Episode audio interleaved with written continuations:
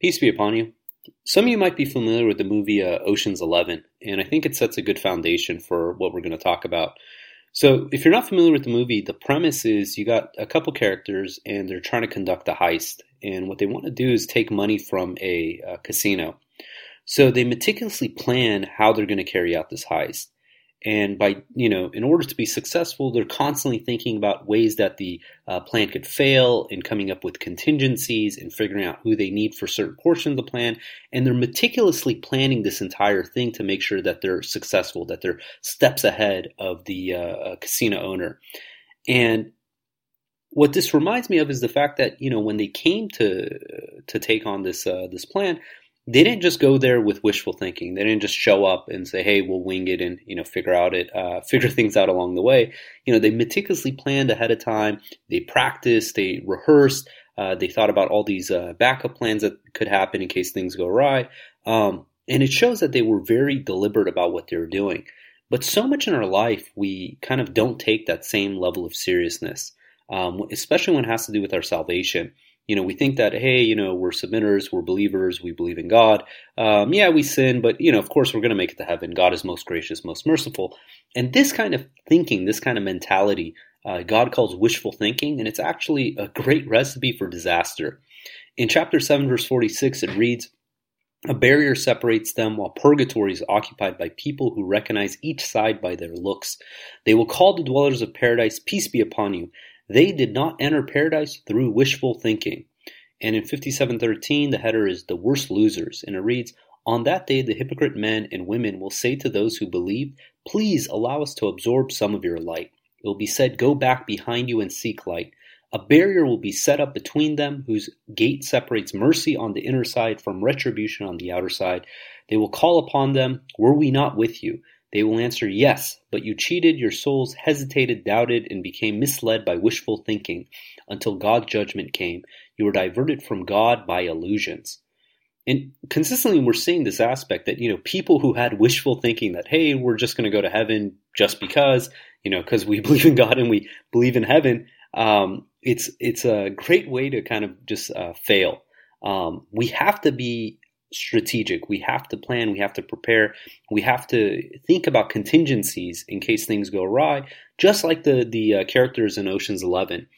And if we're not captains of our destiny, we're prisoners of our wishful thinking. And wishful thinking, by de facto, what it means is that we think just because we have a certain belief or a thought that this is how uh, reality is going to play out. And it's a, as mentioned, it's a recipe for disaster. And there's tons of these studies that you know people they when they think uh, a certain way, they just assume that reality is going to play out that way. And when they find out that reality doesn't play out the way that they imagine, uh, they're frustrated, and then it becomes you know kind of a, a nightmare, a disaster situation. They become despondent and hopeless. And one of the ways to circumvent um, uh, wishful thinking and the uh, the pitfalls of wishful thinking is by being cognizant of what the end goal is, right? And they saw that, you know, when people were faced with reality in the sense that, hey, look, things can go awry, the uh, the uh, plan you thought you had in place is a- actually not going to play out that way. That people became more practical in their uh, expectations. And for us, one of the blessings of being a believer is that we're cognizant that on the day, you know, there's going to be a day our life is going to come to an end, and then there's going to be a day of judgment where all our deeds are going to be held accountable. And because of that, it's going to put a sense of reality to us, making us allowed to think for, hey, these events that, you know, we're going through each day, how am I, in essence, positioning myself to be successful by being aware of the hereafter, being aware of judgment day, being aware that, hey, look, all our accounts are going to be uh, uh, laid out before us, and those are what we're going to be judged by. Hopefully, it's going to shake us out of this aspect of wishful thinking. In 15.2 it reads, Certainly those who disbelieved will wish they were submitters. Let them eat, enjoy, and remain blinded by wishful thinking. They will find out. In 2.111 it reads, Some have said no one will enter paradise except Jews or Christians. Such is their wishful thinking. Say, show us your proof if you're right. You know, this is common among uh, certain sects where they think that just because they're you know Christians or Jews or some other religion that they're automatically guaranteed uh, paradise, and this is nothing more than wishful thinking. So, how do we know if we're taking this seriously? How do we know that we're not falling into this trap of wishful thinking? And again, to the uh, the point of Ocean's Eleven, do we have a strategy? You know, are we setting out a roadmap for how we're planning on being successful? And a simple definition of strategy is a plan of action designed to achieve a major overall aim. And what we're going to go over is seven steps to a solid strategy. And this is obviously in regards to uh, our salvation and the, the Quran and um, uh, you know pleasing God. But technically, you can apply these seven steps to just about any strategy we're going after. So the first step in a good strategy is having strategic intent. You know, a compelling vision of the future that compels action. You know, and this has to do again with realizing what is our aim, what is our end goal, what is it that we're trying to achieve. And this concept of realizing that, look, on some day we're going to pass, and there's nothing um, that's going to, after that fact, uh, that's going to affect us. That everything we lay out in this life is going to determine the rest of our eternity. And there's a quote, I think it comes from uh, Wayne Dyer, but I'm not sure where, where, he got it from. It says, uh, Remember, the last coat you wear won't need any pockets meaning that there's nothing in this world we're going to be taking with us. You know, our uh, jobs, our title, our cars, our money, uh, our you know these luxuries that we have. They're all vanities, and nothing of that is we're going to be able to take with us to the hereafter. The only thing that's going to matter is our righteousness. What good deeds did we lay out for us? So our strategic intent is to say, hey, we want to make it to heaven, and we want to please God. That's our intent. And realizing the only thing that we're going to carry with us to the hereafter is our good deeds. So the second step after strategic intent is study. And if you think about, say, for instance, uh, football players, uh, anywhere from high school, college, professional, one thing that they spend a lot of their time doing is studying film. And what they're doing is they're watching the way that they play, they watch their competition, understanding how they play, uh, to make sure that they're well prepared. And we have to do the same thing. We have to continuously kind of like study uh, ourselves, our competitors, and realize, okay, how can we, in essence, uh, position ourselves to be successful? It'd be very uh, naive to think that, hey, we're just going to show up, not understand our competitors, and expect that you know we're going to be able to win. So, who are the uh, the players in our game? So the first one is obviously ourselves. We have to know ourselves. And God tells us in the uh, Quran that it's a commandment to examine ourselves. In 18103 it says, Say, shall I tell you who the worst losers are? They are those whose works in this life are totally astray, but they think that they are doing good. You know, we have to be uh, self reflecting to think are the works that we're doing in this world, are they going to be any benefit for us for a strategic intent in the hereafter? In 5918 says, Oh, you believe you shall reverence God, and let every soul examine what it has sent ahead for tomorrow. You shall reverence God. God is fully cognizant of everything you do. So the first player we have to analyze is ourselves. The second entity we have to analyze is our egos. Because each person is, you know, unfortunately has an ego. And we have to realize how does our ego play into this uh, process. In 254, it says, Recall that Moses said to his people, O my people, you have wronged your souls by worshipping the calf. You must repent to your Creator. You shall kill your egos. This is better for you in the sight of your Creator. He did redeem you. He is the Redeemer, most merciful. In 1253, uh, this is the uh, governor's wife. Uh, she testifies, it says, I do not claim innocence for myself. The self, the ego, is an advocate of vice, except for those who have attained mercy from my Lord. My Lord is forgiver, most merciful. And one of the tricky aspects of the ego is that the ego can convince us of anything. Um, any of our actions we do, the ego can justify it for us. We're very easy to trick ourselves. Um, one of the quotes I like is, you know, the person was so clever he could convince himself of anything. And Richard Feynman said, you know, the first principle is not to uh, fool yourself, and you're the easiest one to fool. You know, we're always going to have these uh, confirmation bias, these biases that are going to put things into our favor. And we have to be cognizant of that. We have to think, okay, our ego is going to come up with an excuse to justify our bad deeds. How do we circumvent that? How do we basically uh, plan against that? Um, and that's the reality is everyone thinks that they're justified in their actions. You know, very few people are going to realize that, look, maybe I'm not that good of a person. Maybe I'm, uh, you know, when I behaved in that way, it wasn't in the best manner.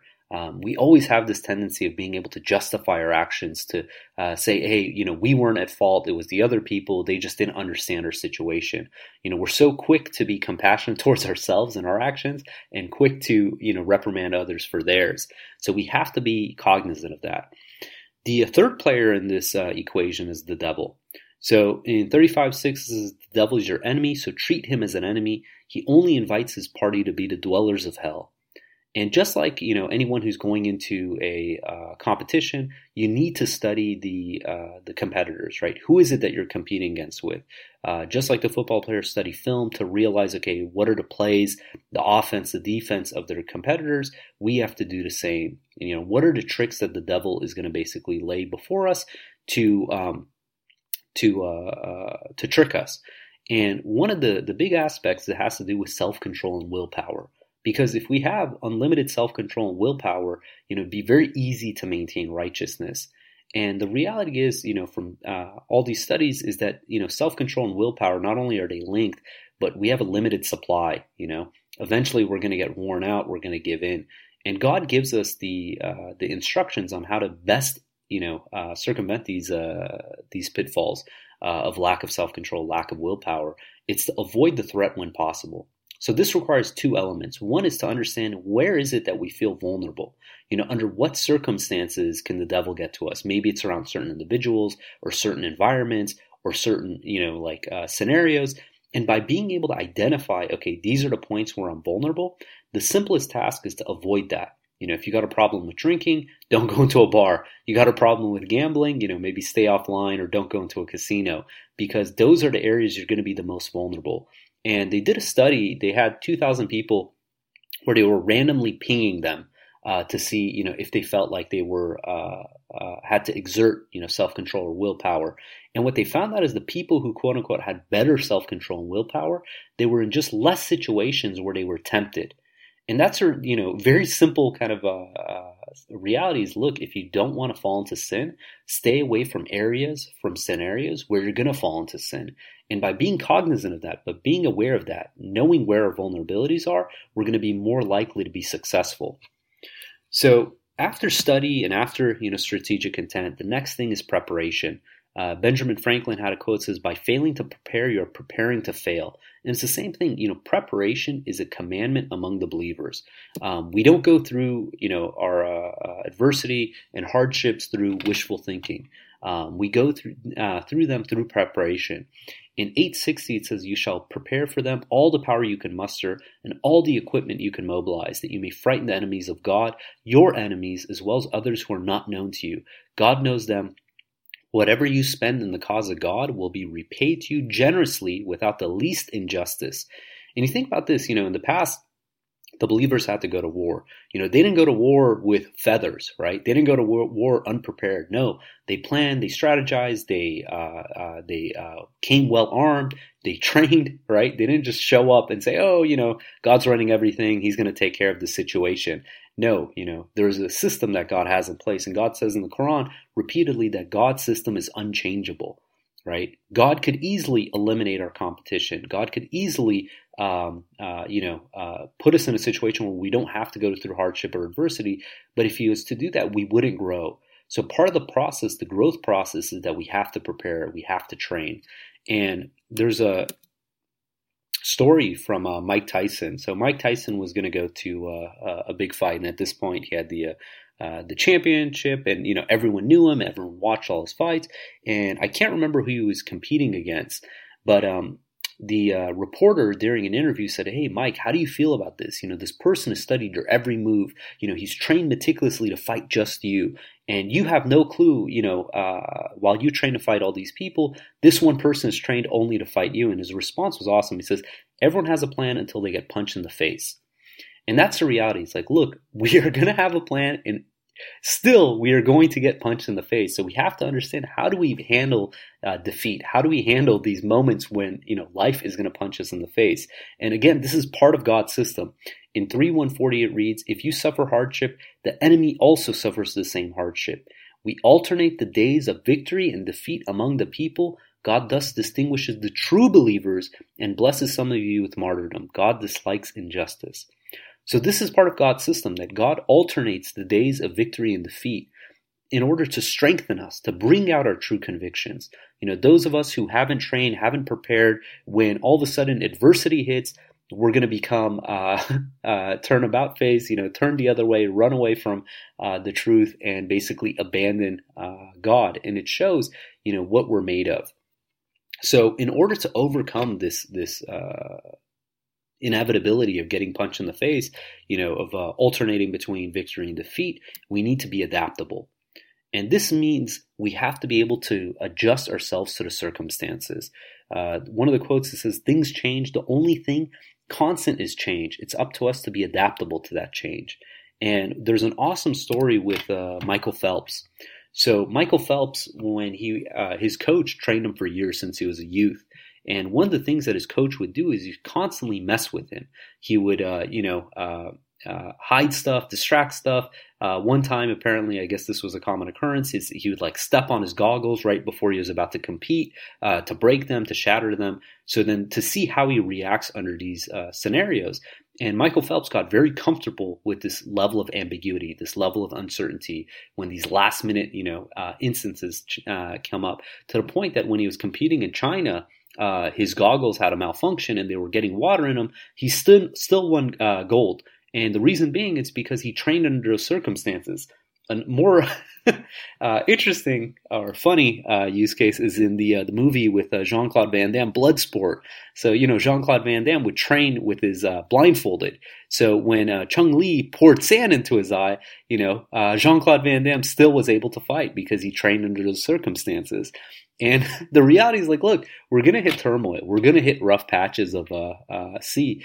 And the question is, how do we adapt to these scenarios? And one of the quotes I love is says, you can't control the winds, but you can adjust the sail. And this is a reality. We're going to come into our points in our life where we're going to hit turmoil. We're going to hit hardship, adversity. And there isn't anything we can do to change the environment, most likely. But what we can do is adjust the sails, right? We can adjust our behavior, our reaction to the environment. In 1022, it reads, He is the one who moves you across the land and sea. You get on ships, they sail smoothly in nice breeze. Then, while rejoicing there, and violent wind blows, and the waves surround them from every side, this is when they implore God, sincerely devoting their prayers to Him alone. If you only save us this time, we will be eternally appreciative. But as soon as He saves them, they transgress on earth and oppose the truth. O people, your transgression is only to the detriment of your own souls. You remain preoccupied with this worldly life, then to us is your ultimate return. Then we inform you of everything you had done. Right? So the reality is like, look, we're going to hit rough patches of water, and there isn't anything we can do. The only thing we can do is we can plan, right? We can uh, uh, uh, train, we can prepare, and we can uh, become adaptable, and that's it. And if we have those ingredients, you know, God willing, you'll be successful through the uh, the turmoil because the reality is God controls everything, and God puts us in these situations to strengthen us, to bring us, uh, to elevate us, and we have to trust in God. So the uh, the fifth step to having a good strategic uh, plan is to have a concentration of force. And it's very tempting, you know, when you get into submission, when you start reading the Quran, you want to apply everything, and that's good. But the reality is like, look, until you can tackle one of your obstacles, you're not going to be able to be very effective at the next one. And when you look at people who, uh, military strategists and stuff, they constantly say, look, if you spread yourself too thin, you're going to lose. And I'm going to uh, revert to a, a, uh, clip, and this is from a book. Actually, so the person who put this together, it's on YouTube. It's a uh, Fight Mediocrity, and it's about a book. It's called The One Thing. So I'm going to play that, and then we'll get back to it. So I remember finding out about personal development, and I thought it was just the greatest thing. I basically sucked at everything, but I realized, hey, I can improve whatever I suck at. And that's pretty cool, but I ran into a problem that almost everyone going through the same journey runs into, which is basically starting to want to improve everything. So it goes something like this. This is awesome. Starting tomorrow, I'm going to wake up early, meditate for an hour, go to the gym for two hours, go to work, and as soon as that's done, go to a martial arts class, come home and learn how to play the guitar because I've always wanted to play it. And once I'm done with that, I know it's really late, but I'm going to work on my five different business ideas. And that sounds so good because all of a sudden you're excited about life again. But here are the two most likely outcomes of that dream. The first, and the most likely one, is that you won't be able to actually do it. I don't care how great you think your willpower is because willpower's like a battery. It gets drained. So when you start your day off trying to be the Dalai Lama, and then Ronnie Coleman, and then Anderson Silva, and then Jimi Hendrix, and finally at midnight You want to be Mark Zuckerberg, you won't be able to get to the Silva, Hendrix, and Zuckerberg point. If you even make it that far, because the battery is empty by then. The other option, and this is very unlikely, is let's assume a hypothetical situation where you somehow can manage and consistently get through all those things. In this unlikely scenario, the best outcome is that you'll still end up being average at everything. That's it, just average. So we're talking about success here in terms of how it's usually defined. We think of the Dalai Lama as a success at what he does. We think of Ronnie Coleman as a success at what he does. Same thing with Anderson Silva and Jimi Hendrix and Mark Zuckerberg. Now, if you look at all those people, what do they have in common? You don't see Mark Zuckerberg busting through his shirt. Why? Because if he dedicated his daily hours and focus to his workouts, he just wouldn't be Mark Zuckerberg. Same thing with Ronnie Coleman. If he's going to be up on the stage in six months, he's focusing on one thing, and that's his physique. He's not playing the violin while building awesome business websites. And all of that leads us to this idea of the one thing. Every person who we view as successful has the one thing that they focus on. If it's Mozart, it's the piano. It's not the piano plus hitting the gym and shooting a basketball for hours. If it's LeBron James, it's basketball. It's not basketball plus playing the piano and trying to compose for hours.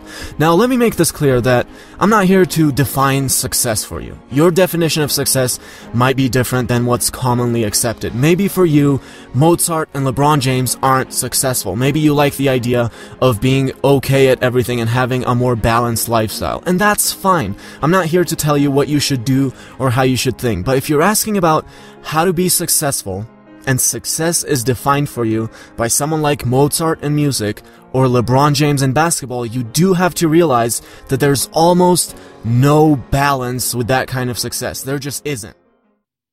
Hope you guys like that clip. Uh, so the person who put that together has a number of summaries that he's done from really awesome books. Highly recommend to check them out. Again, it's Fight Mediocrity. So just to recap, you know, the seven steps so far for a, a uh, good strategy is one, strategic intent. Uh, two was study. Three was preparation. Four was adaptability. Five was concentration of force. And the sixth step is resourcefulness. And one of the best examples of being resourceful is in David. And the concept of being resourceful is realizing that, look, you don't need infinite amount of resources to be able to get the job done.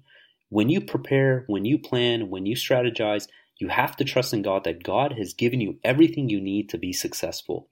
And the example of David is when he faced Goliath, uh, one of many examples from David actually, uh, that he was able to take down Goliath with nothing more than some rocks and a sling.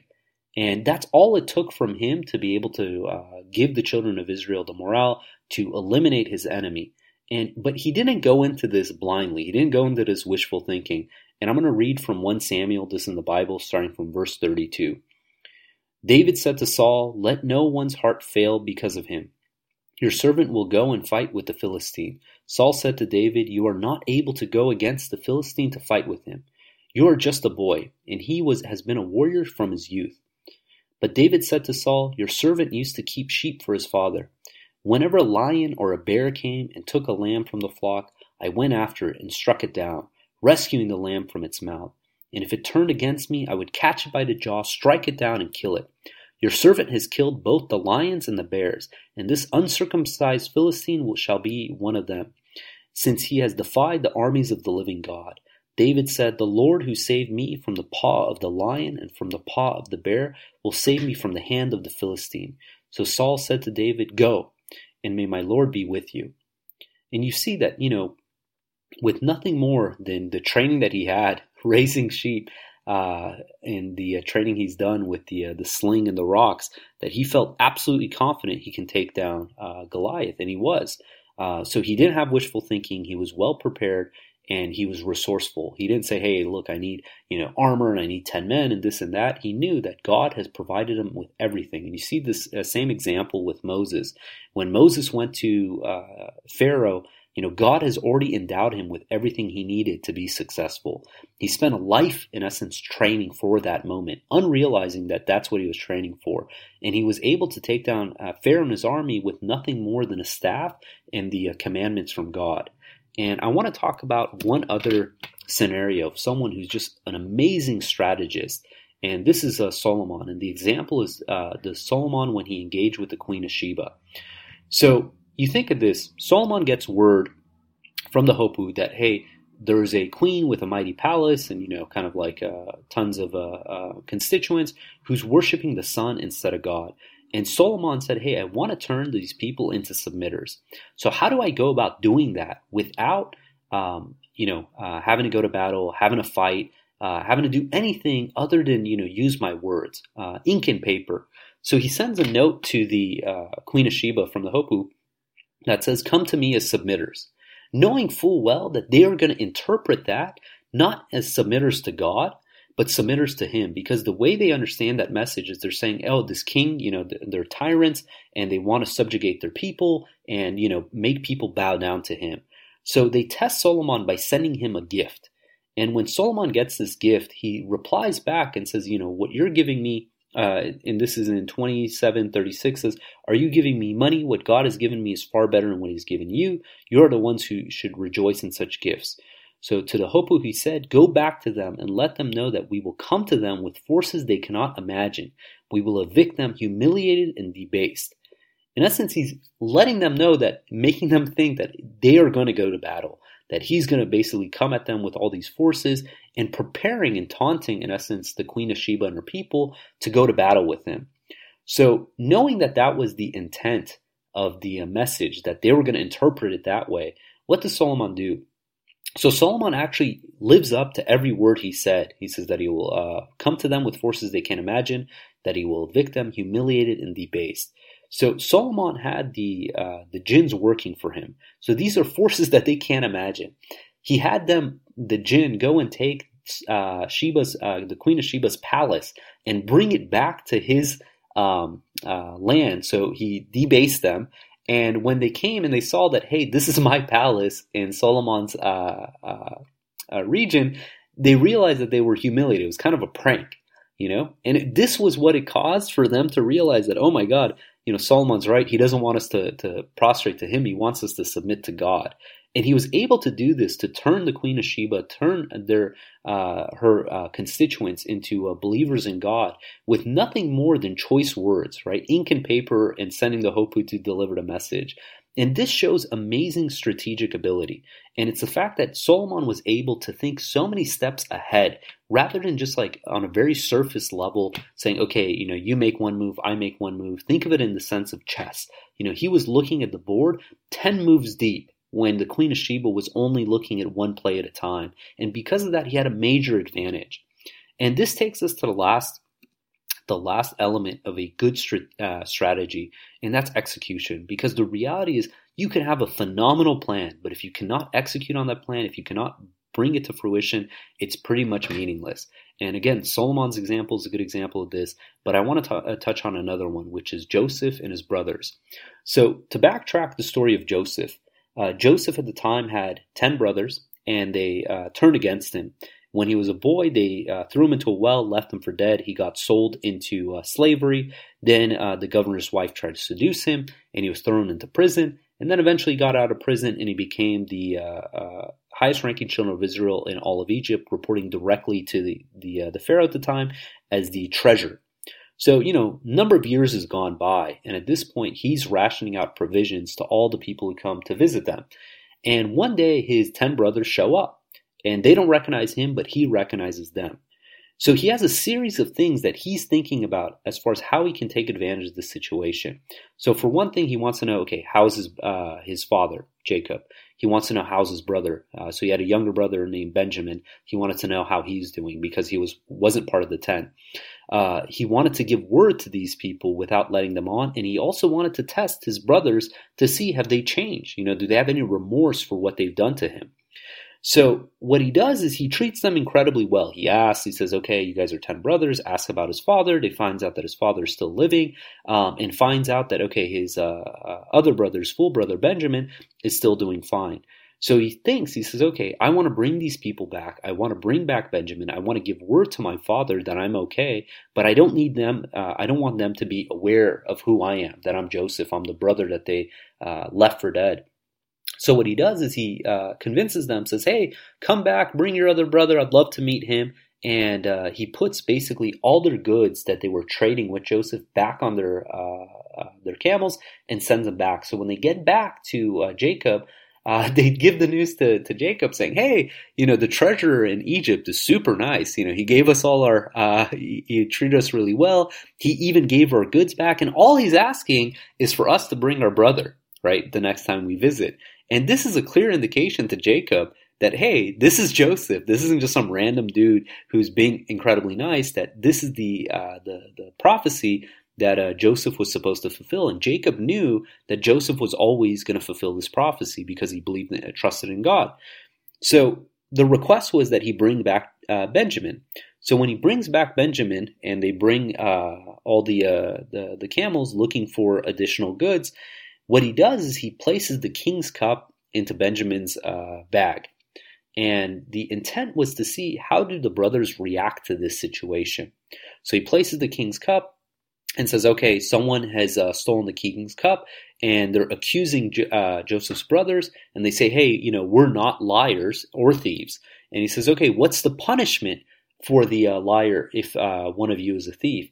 And their response was that you own that person. So this was the one piece that Joseph couldn't control. And this was the piece that it says that it was, uh, you know, God's will to give Joseph back his brother. So when they look into each uh, of the brothers' uh, uh, bags, they see that oh, it's in Benjamin's bag, and he gets to keep Benjamin. And he sees how do the brothers react to this situation? Are they just kind of like willy dilly, like oh, whatever, we lost Benjamin, no big deal, we didn't like him that much anyway, like they did to Joseph in the past? Or if they change. And what they see is the oldest brother, Reuben, says, Hey, in the past we lost Joseph. I'm not leaving until we get uh, our brother Benjamin back. And this is, in essence, is showing that at least Reuben has changed from the situation, that he doesn't see, you know, the act that he did to Joseph as something that's just. So they go back, they tell Jacob the news, and Jacob realizes, no, this is Joseph, because he says, go back to Egypt, get your brother and get Joseph and come back uh, in chapter 12. So when they go back at that point, they realize that, oh, this is, you know, not just some random treasure. This was Joseph. This was the brother that they left for dead. And all this was executed so flawlessly. You know, you look at everything that uh, Joseph had to do, he was steps and steps ahead of everyone else. And this is a consistent theme that you see in the Quran. And it's an interesting observation is that typically when the messengers uh, they're depicted in the Quran, they're thinking multiple steps ahead. They're not thinking just okay, one thing, you know, I'm going to do this and then see what happens. They're continuously thinking multiple steps ahead, um, and this is shows real wisdom. And this is one of the blessings that God gives to believers is wisdom. And it says in the Quran in chapter 2 that wisdom is one of the great treasures. It's better than gold and silver. And it's one of these things that if we're being strategic, if we trust in God, if we prepare, we study, we uh, are become adaptable, we're resourceful, we concentration or uh, concentrate our forces, we execute. Did I miss anything? And uh, I think that's it. Preparation, yeah. Um, that we're going to be successful, and we'll learn from this situation. So, God willing, we're going to end there. If you guys got comments or questions, please hit us up at qurantalk at gmail.com or on uh, uh, at Twitter at. And until next time, peace and God bless.